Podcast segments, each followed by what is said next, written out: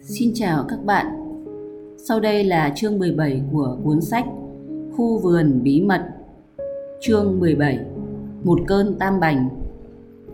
Ngày hôm ấy Marie đã thức dậy rất sớm và làm việc miệt mài ngoài vườn, nên giờ nó thấy thấm mệt và buồn ngủ. Ma thờ vội dọn bữa cho nó. Con bé ăn xong thì hả hê leo lên giường. Vừa ngả đầu xuống gối, nó đã nhủ thầm. Mình sẽ ra ngoài vào trước bữa sáng, làm việc với Dickon, rồi sau đấy mình nghĩ mình sẽ đi gặp cậu ấy. Nó cứ tưởng như đã tới nửa đêm khi những âm thanh khủng khiếp vang lên khiến nó tỉnh giấc và ngay lập tức nó nhảy phát ra khỏi giường. Cái gì thế? Cái gì thế?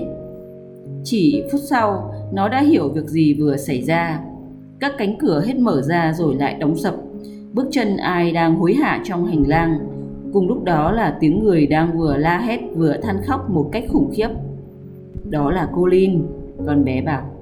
Cậu ấy đang nổi cơn tam bành mà chị bảo mẫu gọi là chứng kích động cuồng loạn. Nghe mới dễ sợ làm sao. Nghe những tiếng thét lẫn trong thổn thức đó, nó không lấy làm ngạc nhiên khi thấy mọi người sợ hãi đến độ thả những bộ mọi yêu cầu của thằng bé còn hơn là phải nghe những tiếng ấy. Con bé đưa tay bịt tai, cảm thấy mệt mỏi và run rẩy. Mình biết làm gì bây giờ? Mình biết làm gì đây? Mình không tài nào chịu nổi nữa. Có lúc, nó tự hỏi không biết cô Lin có thôi kêu khóc nếu nó dám đến với thằng bé. Chính lúc ấy, nó mới nhớ lại thằng bé đã đuổi mình ra khỏi phòng và nhục thầm, có lẽ sự có mặt của nó sẽ đẩy thằng bé vào tình trạng tồi tệ hơn ngay cả khi nó ép chặt hơn nữa hai bàn tay vào hai bên tai nó vẫn không thể ngăn được âm thanh khủng khiếp nọ nó thấy ghét và kinh hoàng thứ âm thanh đó đến độ nó chợt nổi giận nó có cảm tưởng bản thân cũng đang bị cuốn vào một cơn giận điên rồ và muốn đe dọa thằng bé như thằng bé đang đe dọa mình Marie không quen với việc chịu đựng cơn nóng này của bất kỳ ai ngoài bản thân nó. Nó buông hai tay ra, ngồi nhổm dậy và thõng chân xuống sàn. Nó thôi đi được rồi đấy. Ai đó nên bảo nó thôi đi. Ai đó hãy cho nó một trận. Con bé gào lên. Đúng lúc ấy, nó nghe có tiếng chân chạy dọc hành lang. Cánh cửa phòng nó bật mở, cô bảo mẫu bước vào. Lúc này, chẳng còn thấy cô ta cười cợt gì nữa thậm chí mặt cô còn hơi tái đi. Cậu ấy đang rơi vào cơn kích động cuồng loạn. Cô nói vội vàng, như thế chỉ làm hại chính cậu ấy. Chẳng ai có thể làm gì với cậu ấy. Mong cô tới thử xem sao, cô bé tốt bụng. Cậu ấy chỉ thích mỗi mình cô. Sáng nay cậu ấy đã đuổi tôi ra khỏi phòng. Marie vừa nói vừa dậm chân. Cái dậm chân dường như khiến cô bảo mẫu thích thú. Sự thực là trước đó cô đã lo có thể sẽ thấy Marie đang khóc và vùi đầu dưới tấm phủ giường. Đúng như vậy, cô nói. Cô đang trong tâm trạng thích hợp đấy. Cô đi mà của trách cậu ấy đi. Hãy cho cậu ấy cái gì mới mới mà động não. Đi đi, cô bé, nhanh chân lên nào. Chẳng phải sau này Marie mới nhận ra điều đó vừa buồn cười lại vừa đáng sợ. Rằng thật là buồn cười vì hầu như tất cả những người lớn ở đây đều kinh hoàng đến nỗi họ phải chạy tới cầu cứu một đứa bé gái vì họ cho rằng nó cũng tệ hại chẳng kém cô Lin. Con bé chạy như bay dọc hành lang, càng tới gần tiếng kêu, nỗi tức giận của nó càng dâng cao hơn. Vào lúc chạm tới cánh cửa, con bé cảm thấy hết sức phẫn nộ. Nó đưa tay đẩy cánh cửa mở toang, rồi chạy tới bên chiếc giường có bốn cái cọc chạm trổ. Cậu thôi đi cho! Con bé hầu như quát lên. Cậu thôi đi, Tớ căm ghét cậu Ai cũng căm ghét cậu Tớ ước gì mọi người chạy hết khỏi ngôi nhà này Để mặc cậu gào thét một mình cho tới chết Cậu sẽ được gào khóc một mình cho tới chết Tớ ước gì cậu sẽ phải thế Một đứa trẻ dễ thương có lòng chắc ẩn Chẳng thể nào nghĩ hay nói những điều như vậy Nhưng cú sốc trước những lời nói ấy Lại là điều khả dĩ nhất cho một đứa trẻ đang kích động như thằng bé Một kẻ mà không một ai dám ngăn cản hay trái lời Thằng Colin đang nằm úp mặt, hai tay nện thình thịch xuống gối. Nó giật bắn mình quay ngoắt về phía giọng nói giận dữ của con bé. Khuôn mặt nó non thật đáng sợ, trắng bệch rồi đỏ lựng, sưng vù lên. Nó hết thở hổn hển rồi lại ho sù sụ. Nhưng Marie bé bỏng độc ác vẫn không mảy may quan tâm. Cậu mà gào lên thêm tiếng nữa thì tớ cũng sẽ gào cùng mà tớ còn gào to hơn cậu nữa kìa tớ sẽ làm cho cậu phải khiếp sợ tớ sẽ làm cậu khiếp sợ cho mà xem đương nhiên là thằng bé im bặt vì Marie đã làm nó sừng sốt việc kêu gào cũng khiến nó nghẹt thở mấy dòng lệ tuôn trào trên mặt nó. Tớ không thể ngừng được. Nó hồn hển thổ thức. Tớ không thể, tớ không thể. Cậu có thể. Marie quát to. Một nửa bệnh tật chính là sự kích động và tính khí nóng nảy của cậu. Kích động kích động kích động. Con bé dậm chân sau mỗi lần nói. Tớ cảm thấy rõ cục bướu. Tớ cảm thấy nó. Colin nói như nghẹt thở. Tớ biết tớ sẽ bị rồi tớ sẽ mang một cục bướu trên lưng và sẽ chết. Nó lại bắt đầu rên rỉ, quay mặt đi khóc thổn thức nhưng không gào lên nữa. Cậu chẳng cảm thấy cái bướu nào hết Marie phủ nhận một cách giận dữ. Đấy chỉ là một cái bướu mê sảng mà thôi. Sự kích động đã làm ra những cái biếu. Chẳng có vấn đề gì với cái lưng quá quắt của cậu cả. Chẳng có gì hết ngoài sự mê sảng. Quay lưng lại để tớ xem. Con bé rất thích cái từ kích động và không rõ tại sao nó cảm thấy từ ấy đã có hiệu quả nhất định đối với cô Lin. Thằng bé hình như cũng giống như nó, chưa từng nghe thấy từ ấy trước đây. Chị bảo mẫu, nó ra lệnh, vào đây, vào đây ngay vén cho tôi xem lưng cậu ấy. Cô bảo mẫu, bà Medlock và ma thờ nãy giờ vẫn cùng nhau đứng gần cửa ra vào, đều trố mắt nhìn nó, miệng há hốc ra. Cả ba hồn hển vì sợ hãi hơn bao giờ hết Cô bảo mẫu tiến về phía trước, có vẻ đã bớt sợ. Colin đang thốt ra những tiếng thổn thức nghẹn ngào. Có lẽ cậu ấy, cậu ấy không để tôi... Cô lưỡng lự nói với giọng khe khẽ. Dù sao thì Colin cũng đã chịu nghe lời con bé. Nó hồn hển nói giữa hai tiếng nức nở. Cho cô ấy xem đi, để cô ấy xem. Lúc nó trần trụi mới thấy rõ một cái lưng gầy nhom tội nghiệp có thể đếm được từng chiếc xương sườn, từng đốt xương sống. Mặc dầu cô chủ Marie không hề đếm trong lúc đang cúi xuống xem xét kỹ lưỡng với khuôn mặt nhỏ nhắn vừa nghiêm khắc vừa trịnh trọng.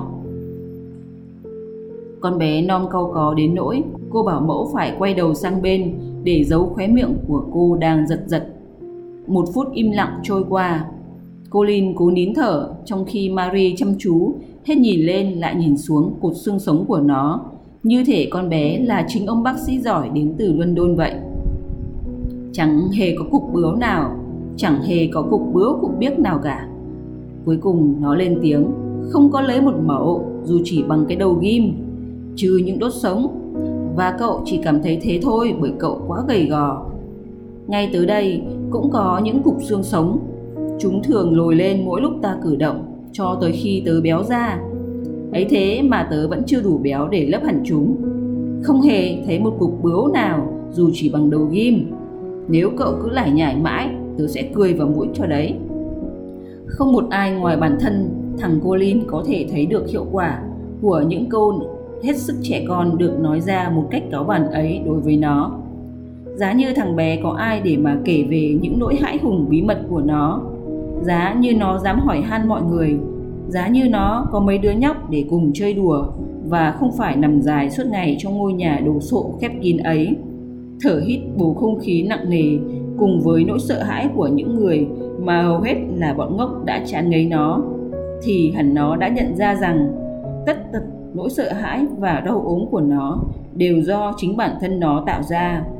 Đằng này, nó chỉ biết nằm dài mà ngẫm nghĩ về bản thân và nỗi đau cứ âm ỉ kéo dài cũng như sự mệt mỏi buồn chán.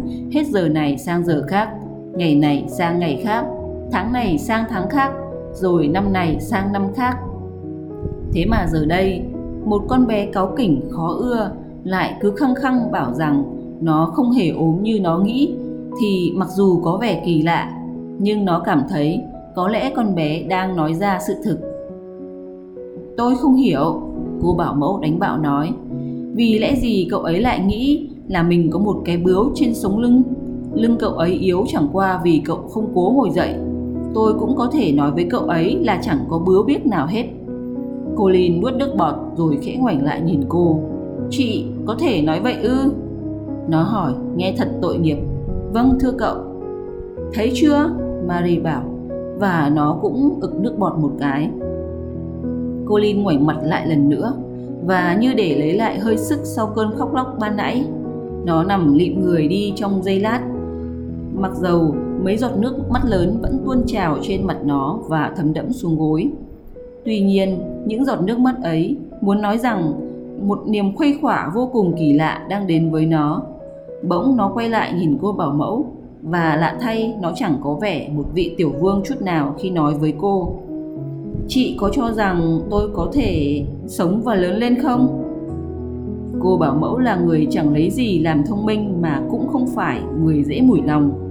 Nhưng cô vẫn biết nhắc đúng từng lời của ông bác sĩ London. Cậu sẽ khỏe nếu cậu chịu khó làm những gì được dặn dò phải làm, bỏ thói giận dữ và sống cho thỏa thích ngoài khí trời trong lành. Cơn giận dữ của cô Lin đã nguôi. Lúc này nó thấy mệt lả đi vì gào khóc, nhưng biết đâu điều đó lại giúp nó được yên lòng. Nó khẽ chìa bàn tay về phía Marie và thật may là cơn giận của con bé cũng đã qua đi. Nó cũng đã mềm lòng. Bàn tay nó gặp bàn tay thằng bé ở giữa chừng như kiểu một sự làm lành. Tớ sẽ... tớ sẽ đi ra ngoài với cậu Maria.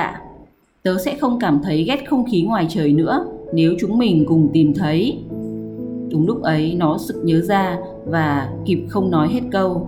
Nếu chúng mình cùng tìm thấy khu vườn bí mật đúng lúc ấy nó sực nhớ ra và kịp không nói hết câu. Nếu lúc ấy à, nếu chúng mình cùng tìm thấy khu vườn bí mật nên nó chỉ kết thúc bằng câu tớ sẽ đi với cậu nếu Dickon cùng đi đẩy xe giúp tớ.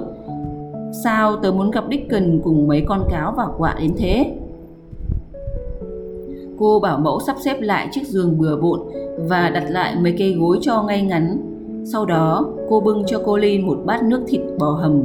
Tiện thể cũng bưng cho Marie một bát. Con bé thật sự vui mừng nhận lấy món ấy sau cơn náo động vừa qua. Bà Medlock và Ma Thờ mừng rỡ lui khỏi phòng. Sau khi mọi thứ đều đã gọn gàng êm ả đâu vào đó, cô bảo mẫu cũng hớn hở lui ra theo. Cô vốn là một thiếu nữ khỏe mạnh nên lúc nãy cảm thấy tức giận vì bị mất giấc ngủ ngon lành.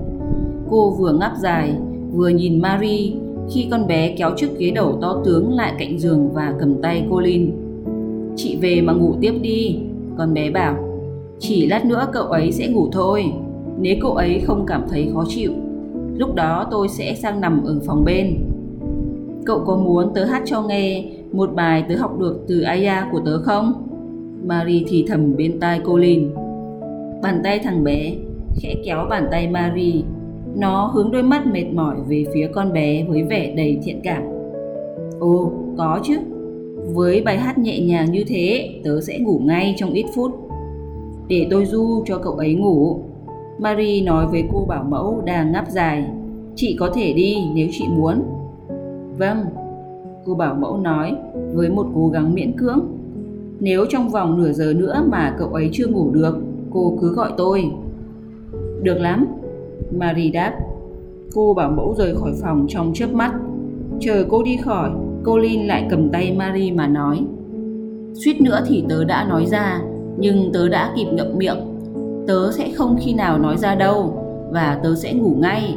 Nhưng cậu chẳng bảo cậu có vô khối chuyện hay để kể cho tớ cơ mà. Cậu cậu có cho rằng cậu đã khám phá ra mọi chuyện về con đường dẫn đến khu vườn bí mật ấy không? Marie nhìn khuôn mặt nhỏ mệt mỏi và tội nghiệp của thằng bé, cả đôi mắt sưng mọng của nó nữa. Nó thấy mủi lòng. Ừ, ừ. Nó đáp, tớ cho là có đấy. Nếu cậu chịu ngủ đi, ngày mai tớ sẽ kể cậu nghe.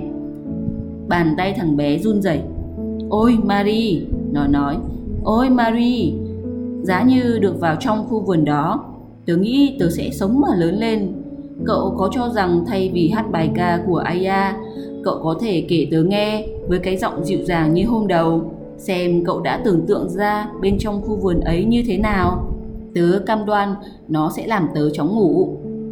Được, Marie đáp, nhắm mắt lại nào. Thằng bé nhắm mắt, nằm im phăng phắc. Con bé cầm bàn tay nó, rồi bắt đầu chậm rãi kể bằng một giọng khẽ khàng. Tớ cho rằng nó đã bị người ta quên lãng từ lâu, đến nỗi cây cối mọc ngổn ngang thành một mớ rối bù dễ thương. Tớ hình dung ra các khóm hồng cứ leo, leo mãi cho tới khi chúng buông lơi từ các cành cây, rủ xuống các bờ tường rồi bò lan trên mặt đất. Trông chẳng khác nào một màn xương màu xám kỳ lạ. Một số đã chết, nhưng rất nhiều khóm vẫn còn sống. Khi mùa hè tới, chúng sẽ biến thành những tấm rèm và dòng chảy Tết bằng vô vàn bông hồng. Tớ hình dung mặt đất lúc ấy sẽ tràn ngập những đóa hoa thủy tiên hoa vàng, xuyên tuyết, ly và diên vĩ. Bây giờ mùa xuân đã tới, biết đâu, biết đâu. Giọng kể đều đều nhẹ nhẹ của nó khiến thằng bé yên dần, yên dần. Con bé cũng nhận ra điều đó và nó tiếp tục thì thầm. Có lẽ chúng sẽ mọc xuyên qua lớp cỏ. Có lẽ thoạt đầu sẽ là những khóm nghệ tây màu tía sen vàng.